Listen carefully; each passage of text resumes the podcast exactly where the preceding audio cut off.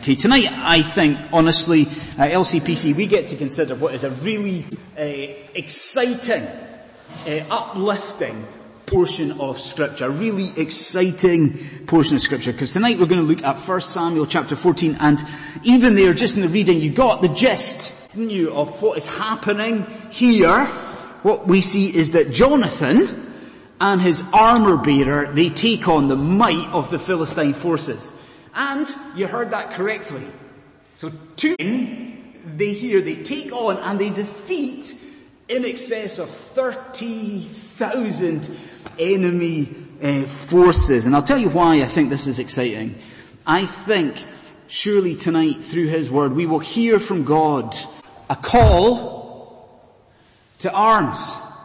That's what I surely think we will hear from God, that we will hear through these verses that now is the time for LCPC to take action.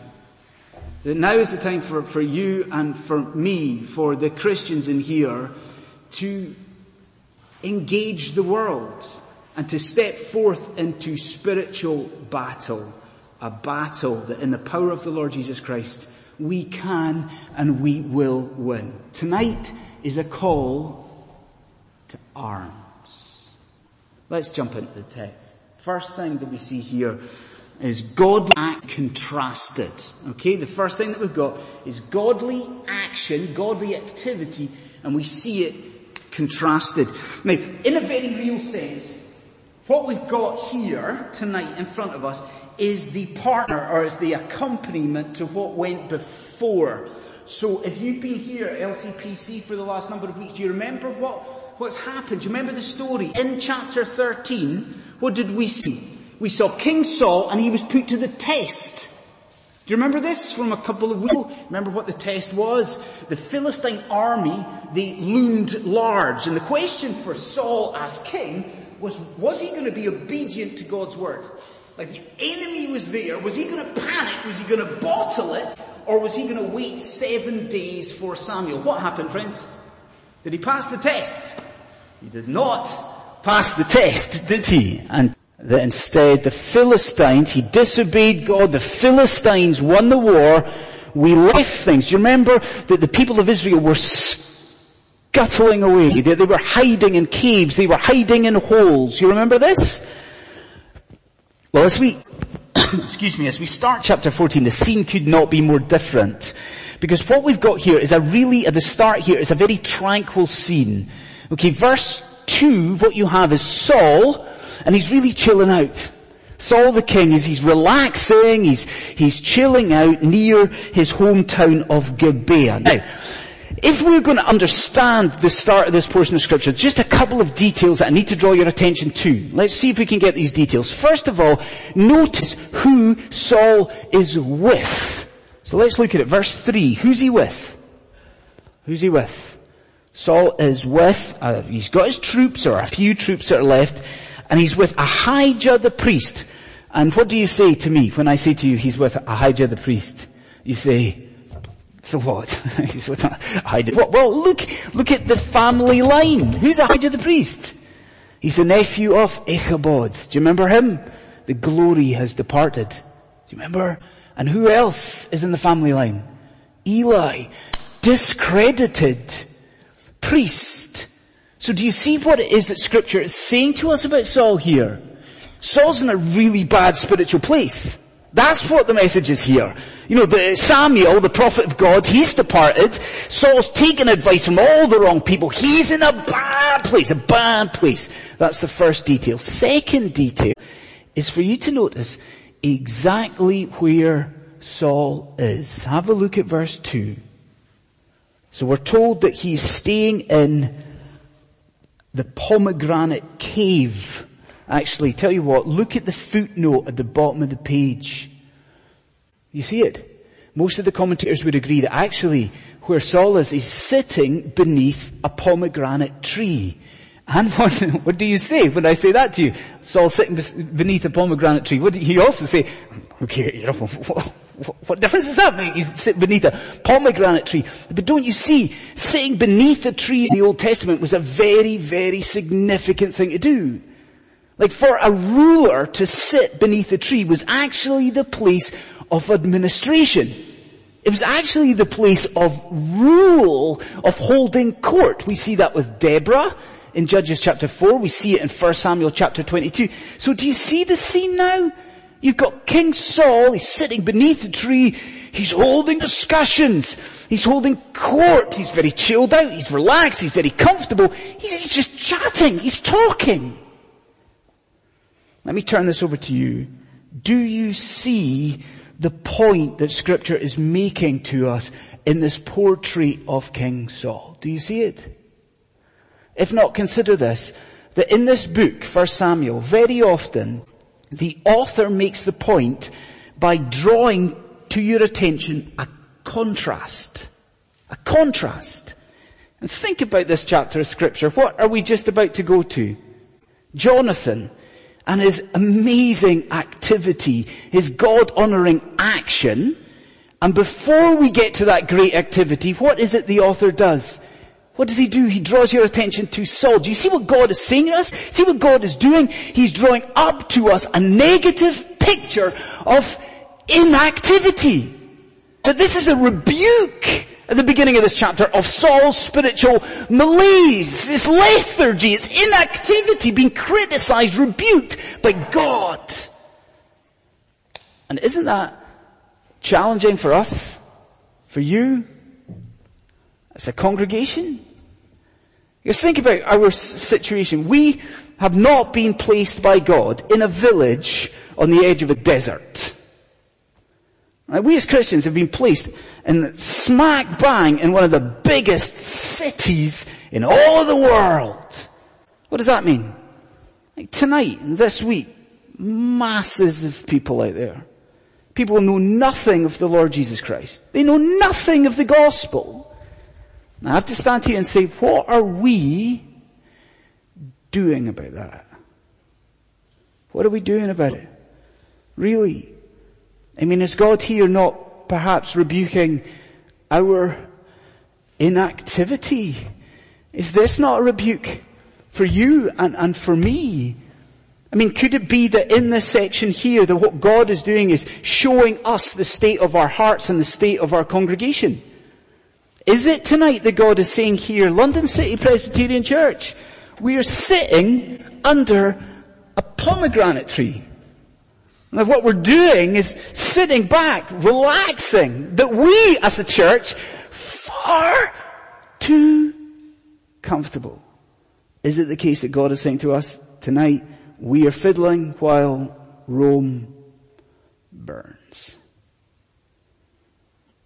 Second thing here, godly action is Christ-centered.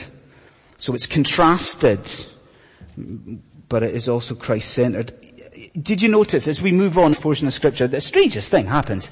Because all of a sudden, the author, he, he draws our attention to some very strange geographical details. Did you notice that? We're told of this really steep gorge, a ravine, a sort of canyon. Now, what we're supposed to understand is that this is a seemingly impassable uh, geographical obstacle.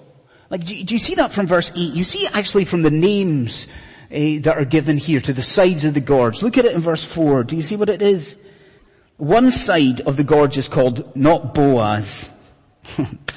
not Boaz, but Bozez.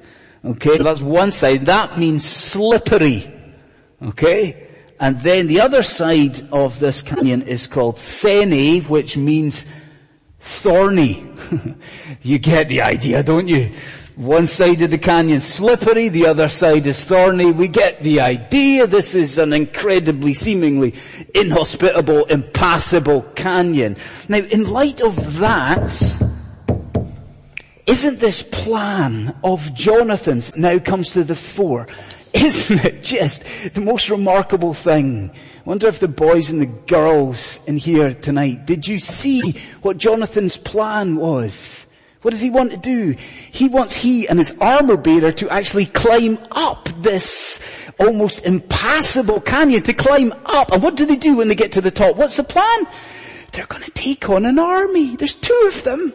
And they're going to take on tens and tens of thousands of people. Now, this is, all of us in here, it's an amazing plan. How do you feel about the plan? Can I tell you how I feel about it? I'm jealous. Aren't you jealous? Like you look at Jonathan and, and look what he's doing for the glory of God. And the risks he's willing to take. Don't we want to do stuff like this? Don't we want to do great things, bold things, courageous things for our God? And we're asking, aren't we, of the text, we're asking, Jonathan, how can you do this? Like, where do you get the courage, the boldness, the faith to do stuff like that? Are we asking this? Do you know what? We're given the answer. It's two of them. How does he do this? First of all, he does it out of a knowledge of his God. Look with me at verse 6. So Jonathan explains the plan to his armor bearer. What does he say in verse 6? He says to his armor bearer, it may be that the Lord will work for us, for nothing can hinder the Lord. So do you see it? There is this, a twofold invocation of the divine name. You know, he repeats the name of Yahweh. Do you see it? What is it that propels Jonathan out into such a bold act? He has a personal relationship with God. He knows Yahweh. He knows what God is like. He knows that all things are possible to God and that knowledge, it shoves him out. It propels him out in a boldness.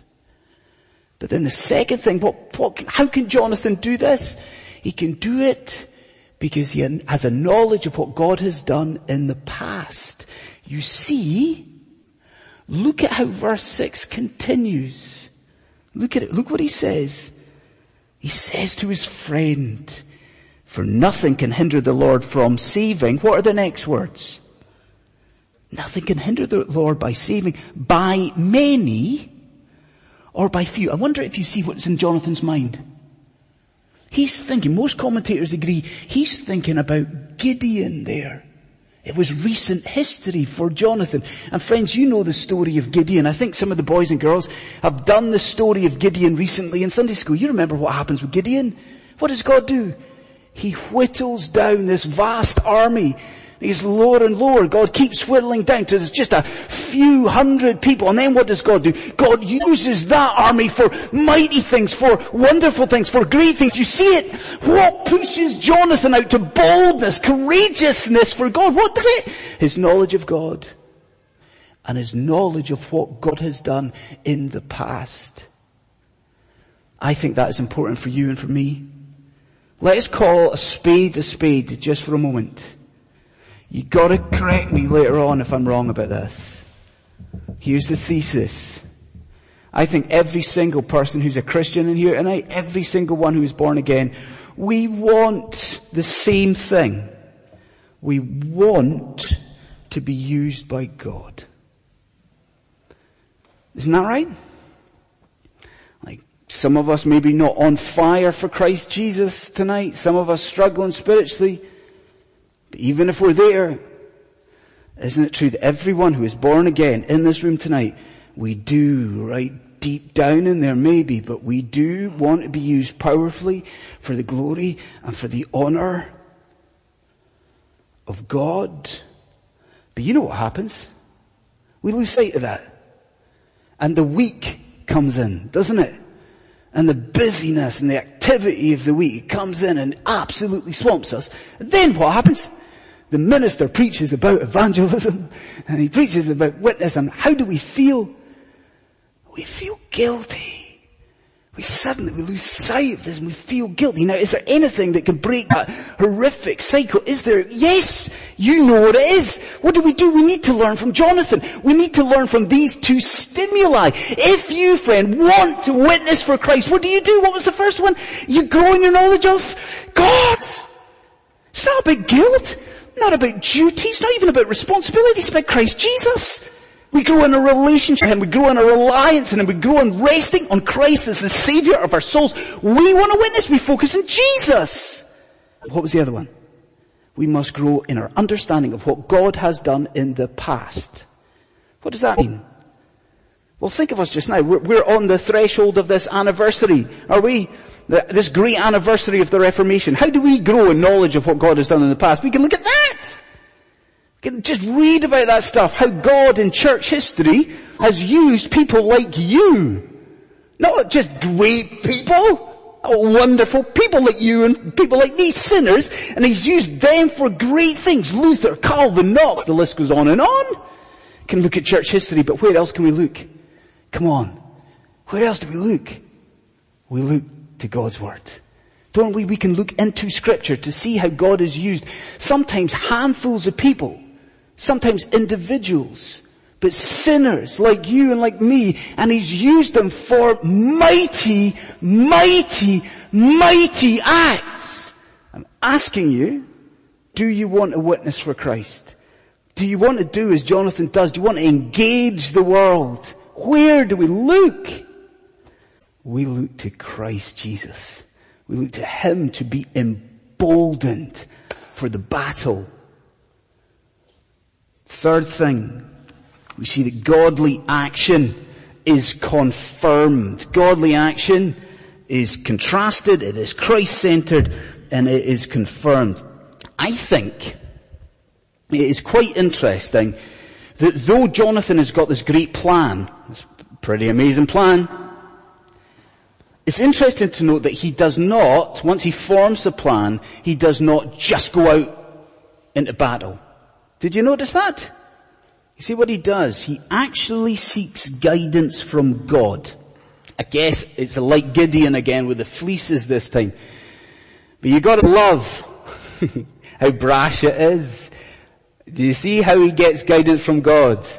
What he does is he shows himself across this ravine to the enemy. It's like waving to the Philistines. Hi! You know, he seeks their attention. And what's the sign? If the Philistines, if they say, right, we're coming to get you, then what does Jonathan know? He knows that God's not in this. But, if the Philistines see him and they say, come and have a go, come on, come over to us, then what is it that Jonathan knows? He knows that God is behind this daring, this bold initiative. So do you see it? Isn't that important for us even? What does Jonathan do? He seeks guidance before he goes out. But then, then, the action starts. Isn't it wonderful? Like, isn't it just an amazing story? Isn't it quite an exhilarating thing? Jonathan and his armor bearer, they scramble up this incredibly steep hill. And what do they do when they get to the top? It is, boys and girls, did you see it? It's out with the swords. and it is amazing. It is exhilarating, isn't it? And Jonathan seems to knock down the baddies to the ground before his armor bearer comes in there with a sword and he finishes them off. It's absolutely amazing. It's incredible. But we're all asking a question at this point in the chapter, aren't we? We're a bit confused because yes, they do brilliantly. Did you see the figures? How many did they kill? They killed 20 people. Now there's two of them, and they killed 20 Philistine warriors. And, you know, that's brilliant, isn't it? It's fantastic. What's the elephant in the room? There are tens of thousands of Philistine warriors. So we're asking at this point of the chapter, how do they win the war? What happens? But you see what happens, do you? What happens? This divine, this supernatural confusion falls at this moment on the Philistines and the very ground beneath the soldiers begins to shake and we understand what's happening, don't we? We realize who's fighting here, who wins this war, who wins it? Jonathan? The armor? It's God. Listen to the words.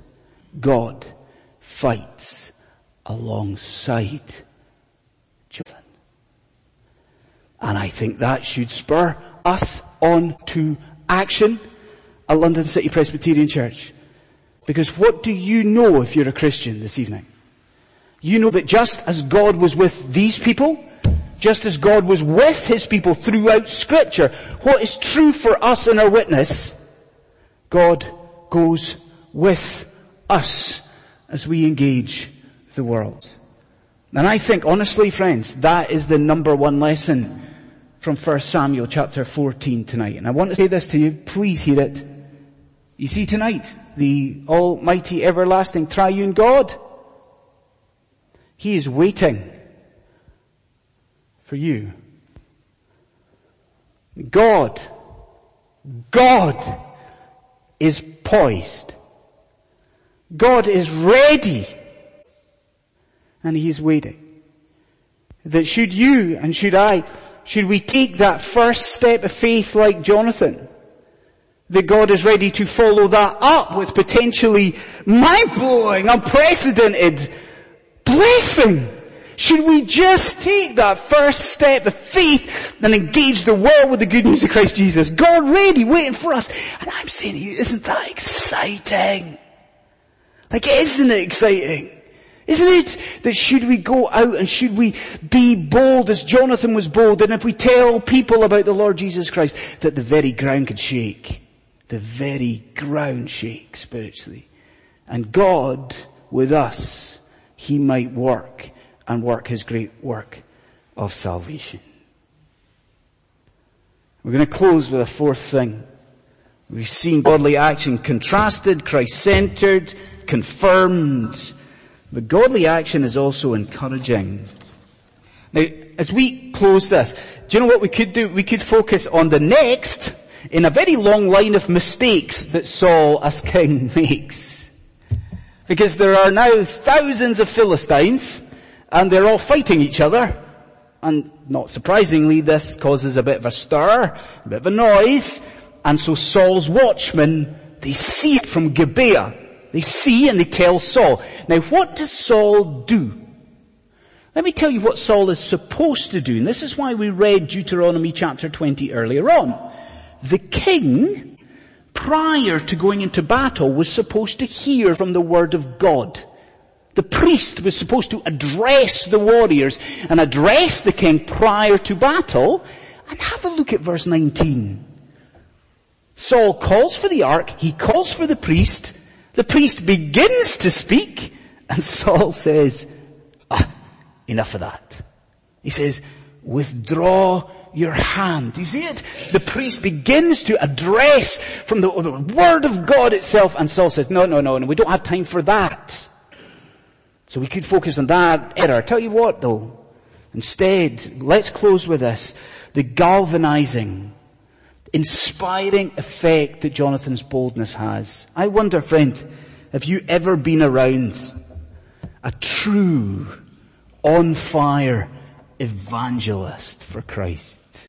Maybe some of those working at LCM have, have been around this, but perhaps you have too. Someone who is just on fire for the Lord Jesus Christ, a real evangelist. You ever met anyone like that? We had uh, someone like this in Kirkcaldy Free Church in Scotland when we moved there. This was an amazing woman because it didn't matter where she was. It didn't matter who the people were. She was telling them about Jesus Christ. Amazing. I mean, you, you maybe be at the train station with her going into Edinburgh and before you know it, you pick up your bag, you turn around, she'd be talking to a stranger saying, can I tell you about Jesus? Maybe out for a coffee with her, the same thing, just telling everyone, you know, can I tell you about the gospel? Can I tell you about Christ Jesus? Can I tell you what he's done for me? Amazing thing. Now what was beautiful about it, not just the witness, what was beautiful about it was how that inspired the Christians around her. You know, you, saw her and you saw her telling other people. And so what happens at Kirkcaldy Free Church? They see this thinking, it doesn't look that difficult. I'm going to do that. It inspired, it galvanized the people of God. Now, isn't that what you see in 1 Samuel chapter 14? Look at verse 21. Like think about it. Because of Jonathan's faith and his boldness, what happens in verse 21? We're told that Hebrews who had been living amongst the Philistines. So this is the people of Israel who are living in a way that they should not be living. What happens? They turn on the Philistines. You see, they're galvanized and inspired. Look at verse 22. So the people, remember the people who have been hiding in holes, hiding in caves? They hear of Jonathan's boldness. They too begin to show themselves. You see, they too are inspired. They too are galvanized. And friends, isn't that an awesome thought? Because isn't it true that you and I, we live in an era of backsliding? Isn't that true? the church in the 21st century in the United Kingdom, we live in a time where Christians are backslidden. Isn't it? Isn't that what we see? We see this lethargy, this disinterest in holiness and obedience to God, this, this, this aura, this atmosphere of backsliding. But look at this, look what we've got here. Should you, should we step out in faith and be bold? What is this knock-on effect we're seeing here? It may galvanize the Christians around us. That should you or, or, me, if we tell people this week about the Lord Jesus Christ, it might have this rejuvenating effect on a congregation, on the Christians in London. Who's to say that this couldn't happen, that there's renewal right throughout the United Kingdom, you see? And isn't that what we need? Isn't that the bottom line? Why is all this important? Why are we talking about this? Isn't it because the good news that we have is the most precious thing imaginable? Isn't it? Why is this, this idea of witnessing or engaging in spiritual battle, why is it important? Because don't we have the most glorious message to share with people who are dying and who are lost? Don't we? What is the message that we have? Do you see it in 1 Samuel? Do you see it in Jonathan? Isn't Jonathan a type of Christ, a prefigure of Christ? What's the good news? Through the boldness of one man, an entire people have been delivered. What do you see when you look at 1 Samuel chapter 14? What has Christ Jesus done? He has scaled the seemingly impossible heights of perfect obedience. And what has Christ done when he has got to the top? At the cross, what has he done? He's engaged and defeated all of our enemies. All of the forces of darkness at the cross, all of the forces of evil. And he has by himself brought salvation to all those who are his. Isn't that the good news? Isn't that the news that we have to share?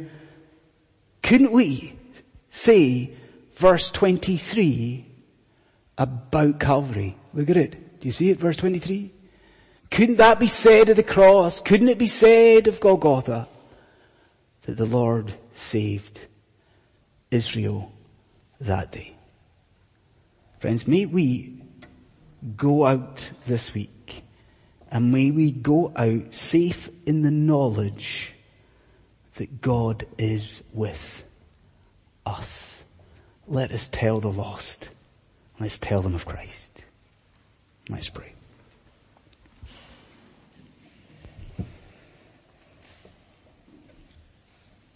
Lord God, we do pray to you and we thank you, Lord, for this wonderful account of bravery and faith inspired by an intimate personal relationship with you.